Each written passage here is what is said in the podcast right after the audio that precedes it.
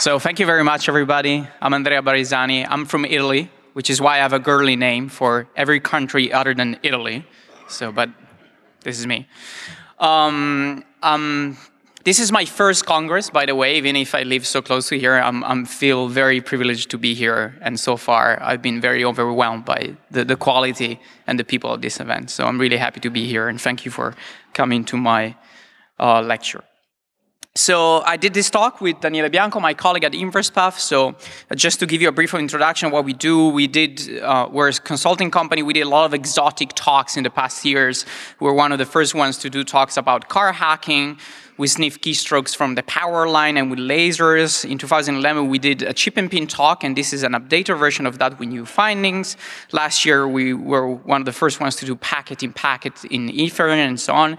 And tomorrow, just a little ad, I will have another talk at 5:30 here about the USB Armory, which is our latest hardware project. So, so EMV, I'm gonna talk about Uh, the credit cards with a chip that you have, which is called chip and PIN in U.K. EMV is the name of the standard. And we addressed this topic a few times in the past.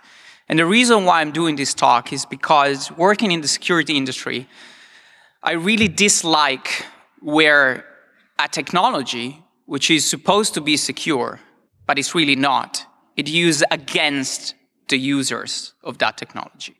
Because it should be the other way around, right? I mean, if you use a secure technology, whatever that might mean, it should protect you. It should be something that works for you, not against you.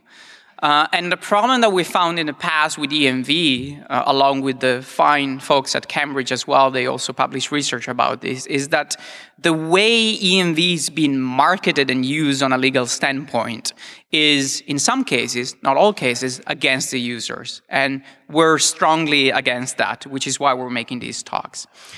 So EMV is the name of a standard that regulates every time you see a credit card with a chip, uh, that's EMV. That's what we're gonna talk about. So you have a smart card, which of course, this is undeniable. It improves the security over the existing magstripe, which you still have, by the way. I mean, every credit card nowadays has the chip, the magstripe, and the embossing as well. So you still can fall back to very old technology there. EMV was invented to replace the magnetic stripe. It was invented also to promote offline card verification and transaction approval. So to give you the ability of validate a transaction without taking the cost and the time of going online to the actual backend. And You can have multiple applications on one card. You can have credit and debit if you want. So these were the main reasons for moving to EMV, which are good reasons uh, in a way. One of the other reasons is that with EMV, you promote a liability shift. So the liability shifts away from the merchant to the bank in theory, but the cardholder, which is you, which are, you know, the user of the card, is assumed to be liable in most cases unless you can unquestionably prove that you were not at fault into protecting uh, the PIN or whatever credentials have been used for the fraudulent transaction. So this is the core issue here. With EMV, the PIN verification becomes proof of your presence. Now, if the technology cannot ultimately protect the PIN, then of course, this liability shift should not happen at all. And this is what we're gonna address in this talk. This is a very nice example. Uh, Canadian Imperial Bank of Commerce, Uh, a guy was frauded for $81,276. Our records show that this was a chip and PIN transaction. This means the customer personal card and personal PIN number were used in carrying out this transaction. As a result, the customer is liable for the transaction. So this is the problem. By the way, the, the thief bought a race car. That's the sum, 81,000, which is what I would do. If I would have to fraud one of your credit cards, that's what I would do. I would buy a race car. I think it's a very good thing to do. But sadly, uh, with chip and PIN, you might be liable, and I don't wanna do that. I mean, if I can get my race car and you can get your money back, I think it's a win-win scenario. So if anybody wants to do that, we can talk about it. So EMV is broken. So there's been, this is the best presentations that have been done about EMV. One is mine, but I'm not biased by any means. So uh, the guys from Cambridge did an excellent job with the chip and PIN is broken research. We did one called Chip and PIN is definitely broken with our friends at Aperture Labs, Adam Laurie and Zac Franken. And then there was the next one about pre-play attacks. I'm gonna address all of the issues that have been presented here, and then one more, which is a combination interaction between two of these talks here, which is something new that has never been presented before.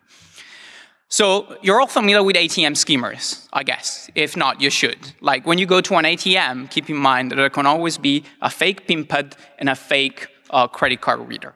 So EMV and the chip was designed to prevent this, to find ways where the mag stripe, you know, can go away so that it would not be so easy to intercept everything that is read while you put the card inside. But our point was that we can do EMV skimmers. So this is a very tiny, very thin EMV skimmer that we did for research with our friends at Aperture Labs that can be covertly inserted into a point of sale device so this device has a reader, a card reader, and it's two faces. So it acts as a shim, as a man-in-the-middle device. And it can get, be placed inside a point of sale device. So when you insert your card, the card is being intercepted by this device. And once it's plugged inside, you cannot even take it out easily. It's so covered that you will not see it, nobody can see it. And this is a key factor because the fact that nobody can see this device or detect its presence means that you're not negligent in not knowing that it's there because there's nothing that you can do to prevent or to detect this kind of device inside. And this is a key point from a legal uh, standpoint. So we built this device as a proof of concept because we wanted to say that EMV skimmers are the likely next step after magstripe skimmers. We move away from the magstripe. What do we have? We have the chip. So criminal activity will focus on the chip because it is possible to do so. So we predicted that skimming the chip would become extremely appealing, and because the interface is accessible, you have to be able to put your card into the point of sale slot. So we, this means that other things can go inside there. It becomes impossible, as I said, for the user to verify that, and it could go undetected for a very long time. So these were our predictions. And after we made the first presentation about this, of course, it came out that actually there were real chip skimmers installation in the wild that have been reported after our talk, but they were dated before our talk which is great because we take the credit in exposing the issue, but not the blame for triggering it because they were dated before. So that was, that was perfect for us. Thank you. And this is, so this is much more professional looking than ours, okay? So this was made, this is a real unit made by criminals. It has a serial number on it, which should worry you very much. I don't put serial numbers on the PCBs I make, okay? And also, who can tell me what that little wire that goes up and down is? Can you tell what that is? Yes, it is an antenna. So it's even much more professional than ours. In ours, you would require a special card to plug it in and to download the data. Here, you can just sit in the nearby Balzac coffee, whatever you have here, and then just get the data uh, uploaded to you via Bluetooth. So this is scary. And if you can see the plastic piece on the bottom, so that's actually the plastic, the gray piece there. Okay, it's the same model. So what they figure out is that they could unplug the plastic piece and they could re-put it inside with this skimmer hidden inside. So very professional. So this is a real threat. Uh, it can be hooked easily with just a few seconds with the device. It is powered by the point of sale device itself. Data can be downloaded wirelessly or with a special car. It takes little development effort. We did it in two weeks, uh, and it's cheap. It doesn't cost too much. So this is a real problem. It will happen. It is happening now. Cheap skimmers, they're there. They can be there. So what can you do with a cheap skimmer? The question becomes that we accept that these devices can exist. What can you do with such a skimmer? So smart cards, it's a very simple protocol. You can read uh, you can send commands to them, you send a request and you get a response through APDU messages. The EMV skimmer can intercept these messages, so it can log them, uh, and it can also man in the middle them. So it can decide to prevent certain messages to reach the card, and it can send fake responses to the terminal, okay? Like a network, TCP IP, man in the middle, whatever. Now, This is basically a summary of what the EMV is. EMV is divided into these main four phases. First of all, we have initiate application processing, where the terminal gets to know the card. You know, ask the card, hello, what are you? What kind of features do you support? Are you a Visa? Are you a MasterCard? What's the application that I'm going to select? So application might be the Visa application, the MasterCard application, or the debit application. Then you have the card authentication. So we authenticate the card. And this can happen in, in several different ways, which I'm going to talk about. Um, then you have the card holder verification. So you verify the person. You authenticated the card, now you verify the person. And this is done with the PIN. The PIN is the card holder verification or the signature, it depends. And then you have the actual transactions. So there are many problems with the way this protocol has been designed. The first problem is that there are, all of these steps are separate and they are not strongly tied together. And this is one of the main issues. The second problem is that most of the data that is exchanged here is completely unencrypted. So like your credit card number, your name, it's all exchanged and it's unencrypted. And the third problem is that the backend, so the bank, relies on the correct operation of the terminal. So the terminal is not just a dumb middleman, it is something that is essential to maintain the security of the protocol. So this is not an end-to-end protocol by any means. So these are the three main issues within EMV. And you will also see that in the way that EMV is being designed, it has a lot of backwards compatibility issues and some problems were patched with newer version and so on and so on. So it's something that is definitely over-engineered and not secure at all. So the first thing that you can do, which was surprising to us, but it's trivial, it used to be that you can do a MagStripe clone from the chip. Now you can still do that. You can get an exact copy of the MagStripe except for three digits. So three digits that you need, which are on the MagStripe, are not on the chip. Other than that, you can do it. And this is the CVV. So this means that you cannot clone to MagStripe right away unless you brute force all the 999 CVVs. And we know that in IT nowadays, 999 is such a large number, isn't it? It is staggering. 999. Wow. So yeah, so that's the whole security from cloning from chip to MagStripe is right there on these three digits. So, and also there are a lot of websites that surprisingly nowadays they don't ask for the CVV, like, I don't know, Amazon. So if you buy to Amazon, you don't get asked for a CVV. So I got frauded multiple times uh, with data that was skimmed from my card and that was used without the CVV. So of course you get your money back. Okay? So it is a little hassle for you, but it's not a big deal. So you waste time, but you will get your money back. And only goods and services can be uh, you know, acquired by the fraudster in theory, because in practice there are companies which they only exist to convert goods and services into cash. But anyway, you will get your money back. So there's no liability shift here, okay? But it still gives you an idea of how things could have been a little better from, from the beginning. Now, if they guess the CVV, that's a different matter on its entirely, okay? But, you know, I don't want to dwell into that right now. So that's the first thing that can happen, which shows the fact that of data is not encrypted. The next part is offline data authentication. So EMV introduces a way to authenticate the card so that you know that the card is exactly yours. And in principle, this should work. You have a smart card, very powerful. There's no reason why this shouldn't work. Now, there are three ways to authenticate a card. There's the basic way, which is called SDA, static data authentication. There's a better way called the dynamic data authentication, and there's an even better way, which is called the combined data authentication, CDA. Each of these methods patches the flaws of the previous one. Uh, and these offline data authentication methods were introduced to support offline transactions, so to give you the ability of doing transaction completely offline. So they're never used by ATMs, which they only go online. And nowadays, in theory, you should only see DDA cards, not SDA um, anymore.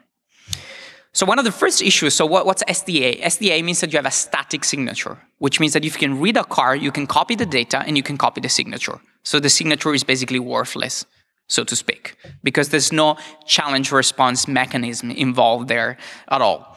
So if you're offline, you can just present a valid signature that you skimmed somewhere, and then you can just fake the transaction because the transaction does not go online. Nobody will verify that. The only thing that is verified is the static data authentication, which you're cloning. So well done, EMV, uh, in introducing secure offline authentications. So DDA was invented, where a random number is being exchanged, and we're going to talk about that, so that you have a challenge and response. But there was also a problem with that, so they invented CDA, where they finally do the authentication and the transaction at the same time. So this is to explain how EMV is basically patched. And CDA is, to me, uh, not useful because you can always fall back to previous authentication methods. You can always fall back to SDA uh, if you want. So offline transactions are insecure uh, if you support the EMV standard um, as it should be. And now when I mentioned the uh, random number, uh, there's a very extremely nice and brilliant paper for people much more clever than me, which are the fine people at Cambridge, where they highlight the pre-play attack, which uh, this paper really highlights the poor design choices which were made with EMV. So the unpredictable number, which is used to secure the dynamic data authentication, so the dynamic component is the random number which is being exchanged, it is generated by the terminal, not by the backend. So if you have terminals where have a flawed random number generator where you can predict or manipulate uh, random numbers, you can effectively clone a transaction. And you have what they show in the paper that there are certain terminals where their definition of random number is that you need to uh, give back 10 different numbers. And even if they repeat themselves, well, they're random because the PCI compliance said that the test mandates that you're gonna give me 10 numbers and they all gotta be different. So that was definition of random, which is awesome. So what you can do, you can collect transaction data from a genuine transaction, and when you see that random number popping up again, you replay that transaction. Luckily, there's one limitation here. You gotta be in the same country, you gotta spend the same amount, and you gotta be in the same currency and on the same day not on the same merchant, because the merchant information it does not take place uh, in the transaction between the card or the terminal. It is something that only the terminal knows. But if you fit within these conditions, then you can replay a transaction. You don't even need a valid PIN, and your transaction is cloned 100%. So let's think of this in terms of liability. We're not talking about mass fraud here. I'm not gonna say that they can clone millions of cars right away. Let's think about the single fraud that you might receive and the liability that is shifted to you. All of these little attacks, they practically destroy every argument that would shift the liability to you. And this is the key of this talk and why it is important to talk about these things. So, if there's a fraud, always check if the same random number was used in the same country by a different terminal. Or if the random number of the terminals can predict it or not. If the bank cannot conclusively prove this to you, then there's a chance that this attack might have happened. Of course, even if it might not have happened, just the chance that it could and the fact that they cannot prove it means that they cannot shift the liability to you. And this is very important. Now, I'm not a lawyer, okay, so I'm not giving you legal advice, but this is how it is. So, and of course, there's also one other thing, which is called the ATC, the application transaction counter, which gets increased every time you use the car, which can also be used to detect this kind of frauds. And all of this detection, by the way, none of this is done nowadays by backends whatsoever. So what they could do, they don't do. And this is why it is important to know about these things. Second attack, still done by Cambridge, pin verification wedge attack. So this is the way the PIN is verified by the terminal. The terminal asks the card, is this a valid PIN? And then the card, yes, says, yeah, sure. Or, no, it's not. That's it. There's no authentication, there's no encryption whatsoever in the basic form of this mechanism. The response is not encrypted, it's just a yes or no. So, of course, a man in the middle device can just spoof the response and say yes to any pin and create a so called yes card. Now, this specific attack was anticipated by a, a substandard of EMV, which is called the Common Payment Application Specification. But guess who's checking this specific occurrence in backends? Nobody so far. We've done consulting for many financial entities in Europe and abroad. We have never seen detection for these kind of attacks, which takes correlation of two bits. If these two bits are both one, you're good. If one of them is one and the other one is zero, then it's not good. And you know mathematically that this attack takes place. But this is too difficult to do. So this is one example of this um, of this fraud taking place. So we have a clean run where the pin gets transmitted. You see, it is the little squares. We obfuscated the pin, one, two, three, four, there, and you get a response. And in a man in the middle uh, attack, you can just intercept that and then force saying yes. And you will never relay the actual PIN verification to the card. So the card will not know. So where does the detection lie? The card knows what happened and the terminal knows what happened. Each has their own view. And the card signs this data. So you can correlate the cardholder verification method results generated by the terminal and the so-called issuer application data, which is generated by the card. These two pieces of information, they will tell you if the terminal has verified a PIN offline and if the card has verified a PIN offline. And when this attack takes place, the two mismatch. And the EID is signed, and the CVMR you cannot intercept with the shim because it happens between the terminal and the backend. So this can be easily detected, but it's not being detected. So this is one thing that you should ask if you're involved into a fraud. You should ask the bank, please show me the EAD that was exchanged. Please decode it for me because it's vendor dependent. And also show me the CVMR and let's see if they match. That's one thing they should provide to you. Now, our contribution to uh, chip and pin attacks was to take this even further and say, okay, let's assume they fix this flaw. Is the pin protected? Can we still do something with it?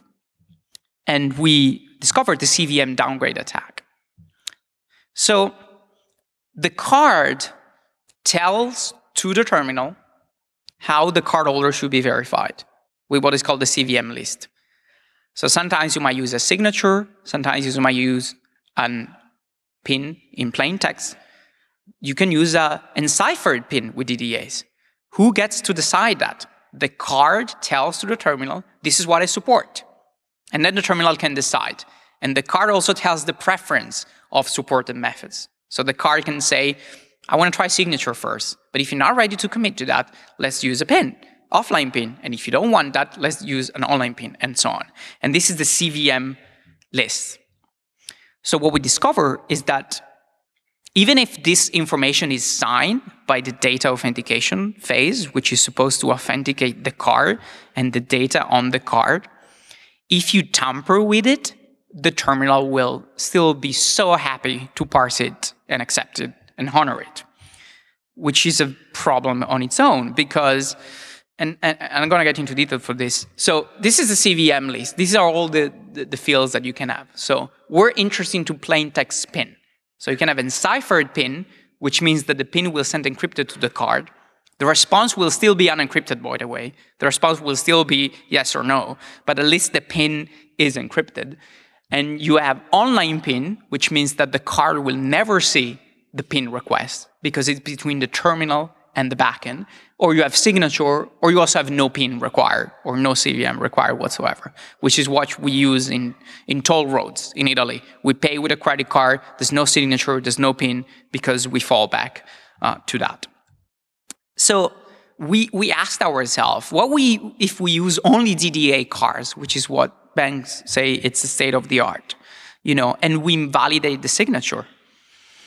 So this is the problem. There's one piece of data on the card, which is called the issuer action codes, which specify which failure conditions should trigger an online transaction.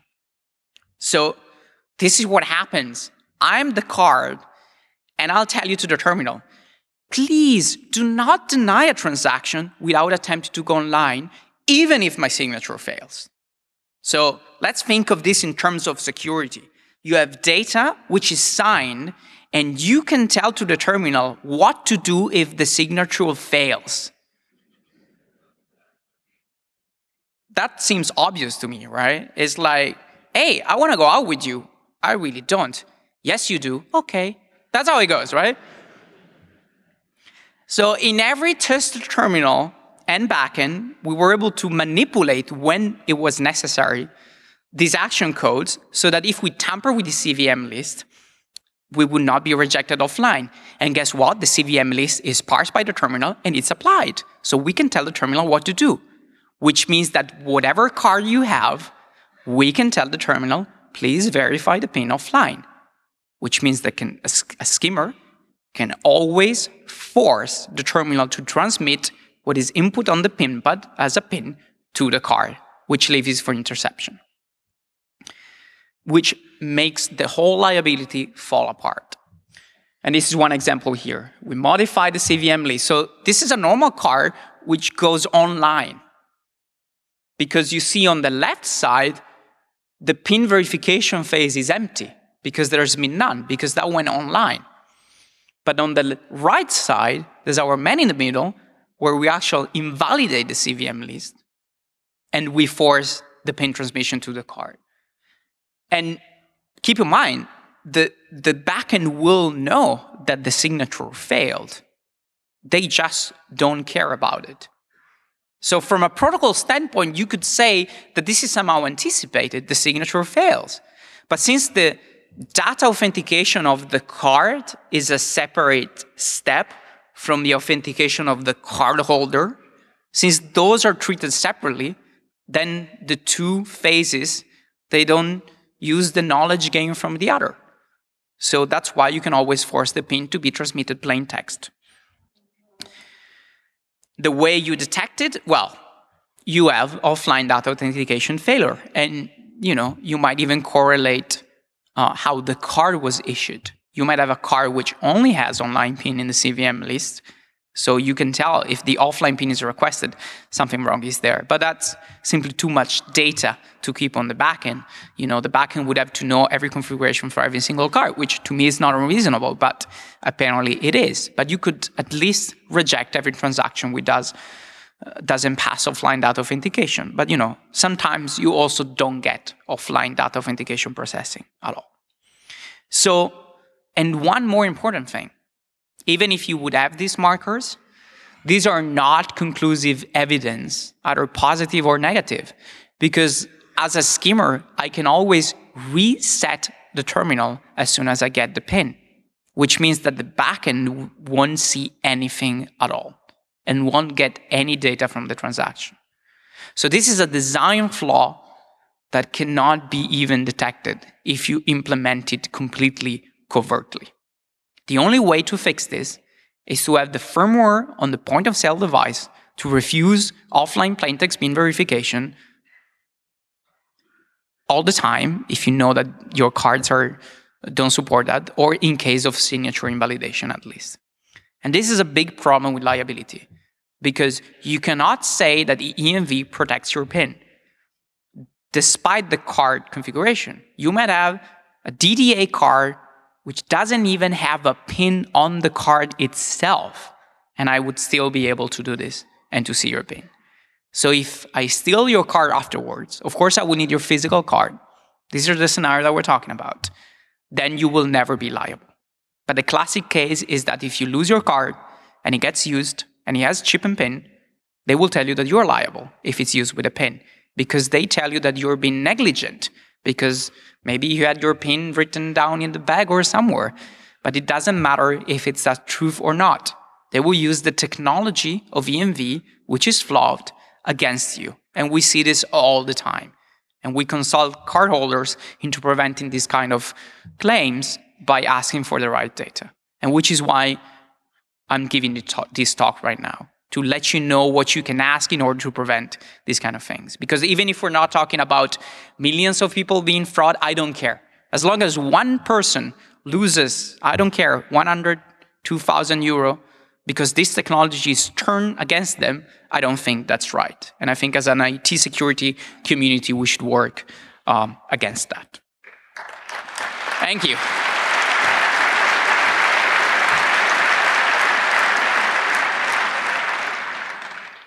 So going back to the pin verification wedge attack, the one where we say yes or no to the pin that was discovered by Cambridge. In their first paper, they say that depending on the CVM list, you know, whatever is specified cheapest signature or online pin, you know, they tell that this their attack is not applicable to certain cards. And at the time when we released the CVM downgrade attack, we, we thought of combining the two, but we, you know, we didn't actually try it. This summer, we tried it. There's no reason why it shouldn't work. And guess what? It works just fine. We can combine the CVM downgrade attack and the pin verification wedge attack to use stolen cards regardless of their configuration. We can use cards which are only meant to go online. We can use cards that only have a signature. We can use cards where the actual chip on the card doesn't have the pin stored. There's a command which you send to the smart card saying verify pin. Certain cards do not support that because they're secure, secure, and they don't even have knowledge of the pin. But if we combine the two attacks, we downgrade or upgrade the card depending on its configuration, and then we force a fake offline pin reply. And of course, this works. Regardless of the card configuration, we were able to test it with every card, with different stores. We tested with our own cards. We were able to fraud our own cards with PIN, which is 1234, which is not our actual PIN. So it doesn't really matter. The backend is not even smart enough to understand that offline PIN verification took place on a card that has no PIN whatsoever even with cards with a signature. So the Cambridge pin verification wedge attack can be applied to every single card. So if the bank will tell you, oh, but we only have DDA cards, and you don't even have a pin on the card, or you only go online, it doesn't matter at all, because you can always downgrade. So this is an example of that run. Uh, again, on the left side, there was no PIN verification whatsoever, and this card was set to do PIN online. So we do two things. We do the combination of the two attacks. First of all, we do change the CVM list so that the PIN is being asked to the card, and then we reply, yes, this is my PIN. Of course, 1234 is my PIN. And you get both detection markers here because the signature fails and the card tells that he has verified no pin while the terminal will say, I have verified a pin. So we have two things that we can spot. No backend that we have tested so far was smart enough to do this kind of correlation. Not on the same day, not after a week, not after a month. Nothing. So this is a main problem here. There's another problem. EMV supports the concept of transaction certificate which is the final thing that happens. The card will spit out to the terminal a transaction certificate, which will be the proof of the transaction. This transaction certificate is not immediately sent to the backend. Sometimes it's not sent to the backend at all. And it, you know, it should only be parsed when a dispute arises. So guess what? You can change that. You can put it to dead beef, whatever hex, leet uh, sentence you want to put and the transaction will go through right away. So what is supposed to be the actual proof of the transaction never gets checked. So I could potentially fake my transaction certificate on all of my transactions and then claim all of them back and ask them, look, at the transaction certificate, it doesn't really make sense. And the bank would be, you know, obliged to tell that I'm right. Of course, that would be not very smart, but this is to give you a proof of how flawed this protocol is. And this also means one thing that when you see on the card the transaction certificate, the issuer application data which is what allows you to detect uh, the PIN verification wedge attack or the application transaction counter, since those are printed on the receipt from this last phase, they can all be faked. You can put whatever you want there. So if the bank will ask you to see the receipt or if they will show you the receipt as a proof of some metadata that is important, you can always say that you don't trust that because you can tamper with all of that. So whatever is on the receipt with these specific parameters can be faked. No problem about that. And this is also important to know. So the banks will have the following arguments in case of EMV fraud. PIN verification cannot be compromised with EMV. And ciphered PIN guarantees security. Online PIN cannot be intercepted. And plaintext PIN is kept for backwards compatibility only and can only be forced if you tamper the terminal or on specific configuration. All of these are not true, as we've shown we can always fall back to plain text PIN. So all the mechanisms that are there to protect the PIN verification, they do not work.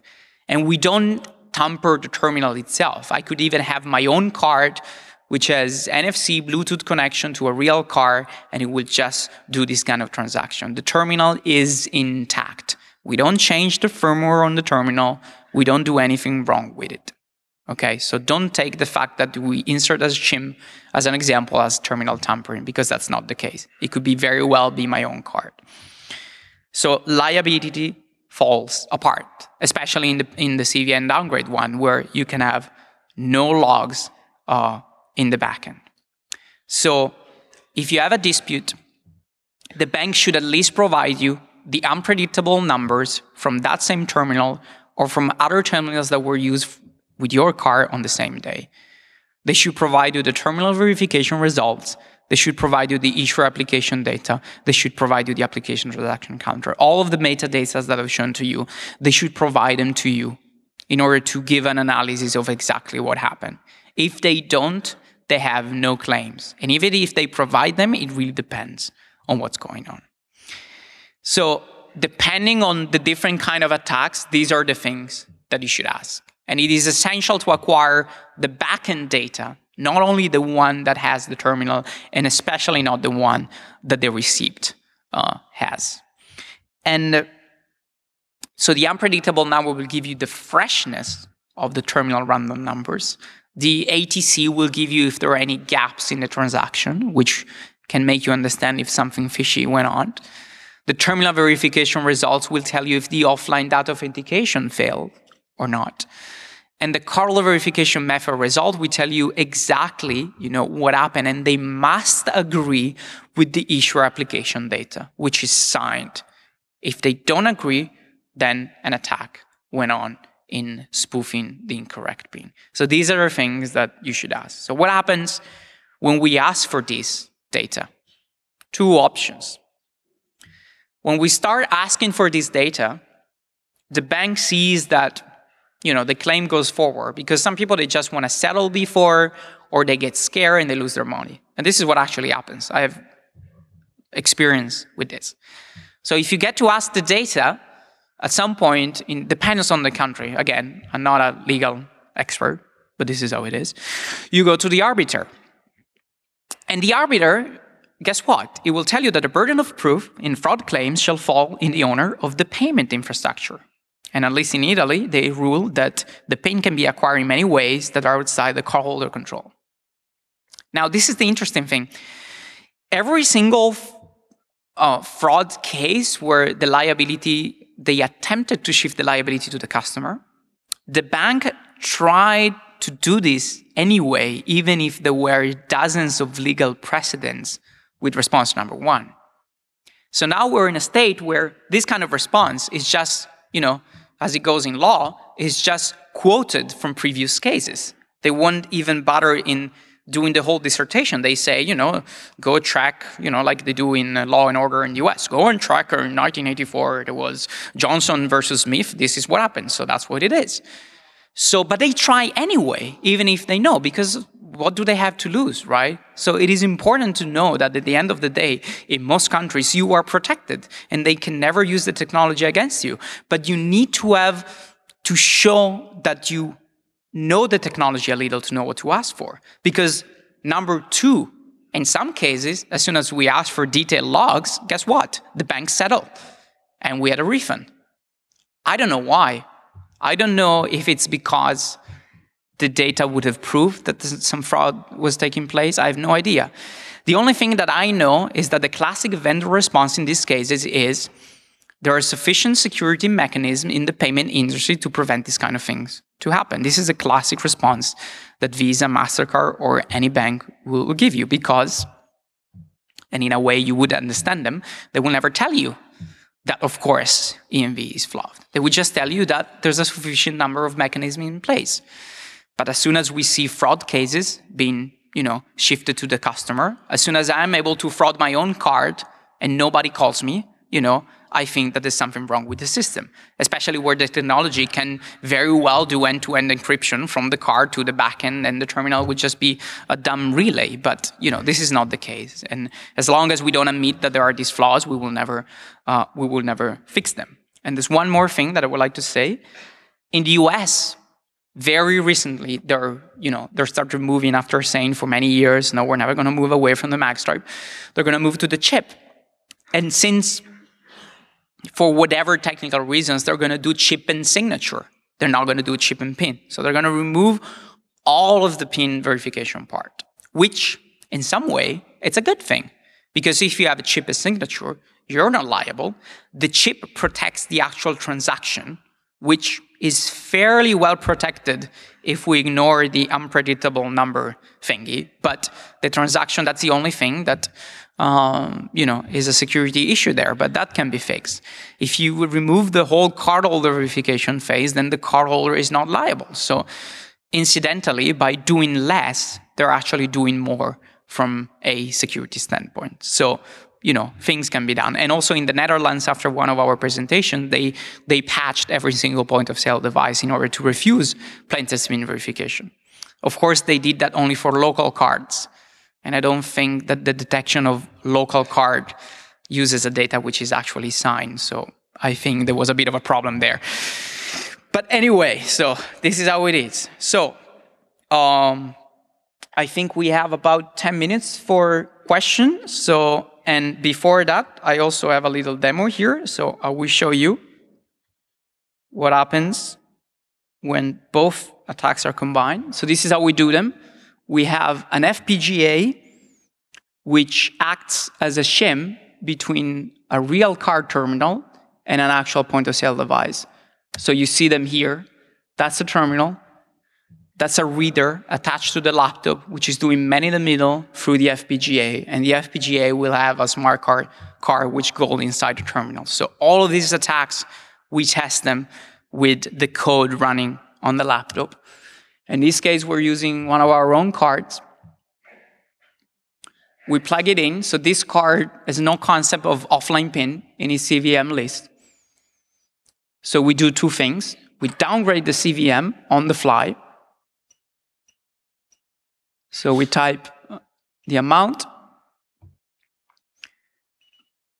And then a pin is being asked. So the fact that a pin is being asked right there before going offline, before going offline means that the first part of the attack was effective because we convinced the terminal to be so kind to ask the pin to the card. And the second attack you will see is because we will just type one, two, three, four, five and that gets accepted. And then the terminal goes online because we said yes. And from the logs, we, we see that we can tamper both of them and so on. So that was demonstration. Thank you.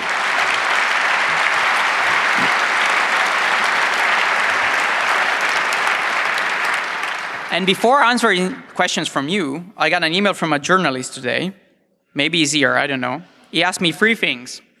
The German finance industry says that the weaknesses of EMV in general would not be an issue as, point one, SDA cards would not be given out to customers. Irrelevant. SDA is always present as a backward compatibility into every card. And this is the reason why you can use your card and go abroad. Because some terminals don't even know what DDA is. So every EMV card, by the standard, has SDA and DDA, if he has DDA. If he has SDA, the only SDA. But every DDA card also supports SDA as a capability. Second point, fallback transactions would not be allowed. This might be, but it's very hard to accept that. Very hard. Because if I come here as a tourist, I can use my SDA card. And even if they would do something smart, like detecting your own card, I can always fake a foreign card in order to do PIN interception. I could make up Mickey Mouse credit card, totally fake, in order to intercept the PIN, and you will never know because I can always reset everything before going online. So I can always get the PIN that you're typing on the terminal. Third, there were no German EMV cards that were breached ever.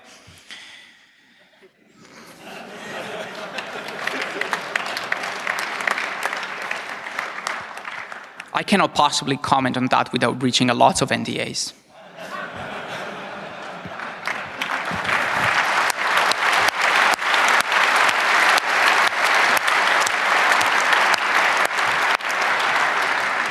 So, any questions from the audience?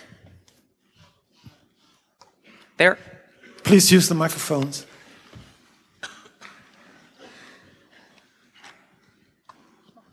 Have you ever played around with the idea of faking the entire card? I mean, Yes. if you skim the number and then you just use the smart card to play. Yes. So we skim the real card, so the skimmer can read the card independently. We uh, fake a card, or we use a, another card, a previous card, like an SDA card. We get to the point where we do PIN verification, we intercept the PIN, we reset everything, and then you would just see that the terminal resets, or it will send you reject transaction, and it will try it one more time. Uh, the, the reason I'm asking is because it's relatively easy to steal the number itself, whether visually or from magnetic stripes. Yes. And then if you can create a, a fake uh, chip card that presents itself as that number, Mm-hmm. but you actually control the chip, then you can accept whatever pin and Yes, but this is only for PIN interception, where you actually go to the actual transaction that you cannot fake, unless it's offline. So all of this is for either using a stolen card without knowing the PIN, or to intercept the PIN on any card. Okay? Transactions cannot be faked unless you can predict the unpredictable number. That's the only condition. Okay, so this is important. Thank you. There. Hi. So, um, were we talking only about those card readers that you find in shops? Because, like in ATMs, like as far as I know, if you go to an ATM and, and enter your PIN, Right. the PIN is encrypted in the touchpad. Right. And this is sent to Right. your bank. And this is like not that bad. This is actually quite okay, Yes. right? So there, there are two things that I have to say on this. First of all, we never play with ATMs because it's extremely difficult, even as professional, to get to audit them. But I, and ATMs is, as you say, they should all go online. I can tell you from personal experience that at least in Italy, not all of them go online. And it's very easy to understand that. If you type the wrong PIN, sometimes it gets rejected right away. Like it takes even a millisecond. And you can also check by reading back the logs on your card what was actually used as a PIN verification mechanism. And at least in certain ATMs, I think this was in the migration phase, they were not checking the PIN online. But I cannot say what is it today. What I would say is that I worry much more about point of sale devices when it comes to PIN interception because there are so many of them and they're so much more insecure. You know, you can gain, I can gain access to a point of sale device much more easily than doing it on ATM. I don't have cameras pointing at me. I'm not outside a bank. You know, I can collude with the merchant. There are so many ways. And from the liability framework perspective, all I care is about one point of sale in one city where this might have happened, right? Yeah, I agree 100%. I, I was just thinking like what to tell my, can I tell my grandmother that, okay, if you use an ATM, you are secure because your PIN gets encrypted on the touchpad, no matter where you Right. are, in Italy, US, Russia, In, whatever. in principle, yes. But in, in our line of profession, I, I, I cannot tell you 100% for sure. I, I, I- I don't know because we never tested them. But in theory, that's what should have happened, yes. You're much, you have much better chances of being safe from EMV protocol interception on ATMs, but you're much less safer from actually physical interception because the E- ATM skimmers that I shown, they're still there.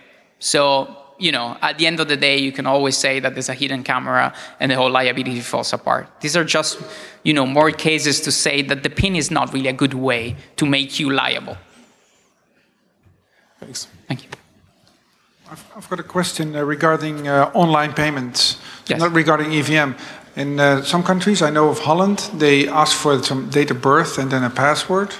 You know anything about the security behind this and liabilities? So a friend of mine called Adam Laurie from Aperture Labs, very smart guy, does all the RFID stuff. You should check his work. Um, once set a card with, um, you know, secure code by Visa and Mastercard, where you go online and in order to provision it, you know, you have a password, and then if you, the password doesn't work, it will ask you a question like the, you know, name of birth, the birthday and so on. So his daughter wanted to buy something with his credit card. And Adam gave the credit card to the daughter and says, let's see if you can hack it. After 10 minutes, she came back and she totally reset, of course, the whole secure code thing with data that she wasn't supposed to know because there was a secret question or a secret answer along with the birthday and so on. So, you know, security and birth date and, and other kind of data, they don't really match together, you know? We're struggling here to get proper SSL encryption from browser to websites, you know? What, what, I know, you know, it's, it's just, you know, it, they're meaningless at the end. They're not, they might have been something that I would have vaguely respected 10 years ago, you know, 20 years ago, but nowadays, you know, no, just no. One offside question, please. I have a bunch of questions from the internet. First one. Um, are The the, cost internet. of proper security actually larger than the current cost of the insecurity? So this is the classic argument from the bank. They say, okay, I have like 0.001% fraud, so why would I care? If the customer, if the car holder gets the money back, yes, I I mean, you can argue that the time spent in, in, in getting your money back is, is, of course, as a cost, but in principle, you could say, yes, of course. But this is the issue here, you know? They don't get their money back if they don't uh, fight the claim properly. So when you see the statistics about fraud, they don't put into account these cases where liability is shifted to the customer. And that's my whole point there. Even if you have one person which loses 2,000 euros that they didn't lose because they were negligent, whatever that means, you know, they shouldn't lose this kind of money. So I don't care if that's 0.0000001% of the total profit, it shouldn't happen. So we handle about a dozen cases, and that's, you know, that's more than enough. And we know that if we, which are a very small company, we handle dozen cases, maybe there's so many more. And maybe there's so many more people that they didn't get their money back. So yeah, that's, you know, that argument is not relevant to the kind of discussion that I want to have here. Okay, three last questions. Uh, Andrea will be there for more questions for you, so please. Yes, approach me anytime. Oh, Okay, um, Three more questions. number four, starting. Four, two, one. On the uh, just one quick, quick comment: the CVV on the max stripe isn't the same as the CVV on the back of the card. Those are two different values. Correct. Those are two different ones, yes. At the beginning, um, but in a similar vein to to what's uh, to the to the price uh, or the cost of the attack to, to what's coming out. You said um, you don't necessarily have to have a wedge and a stolen card if you're doing downgrade attacks, for example, um, because you could maybe have a card that communicates to the stolen card via Bluetooth and, and Yes, have that but- as the man in the middle.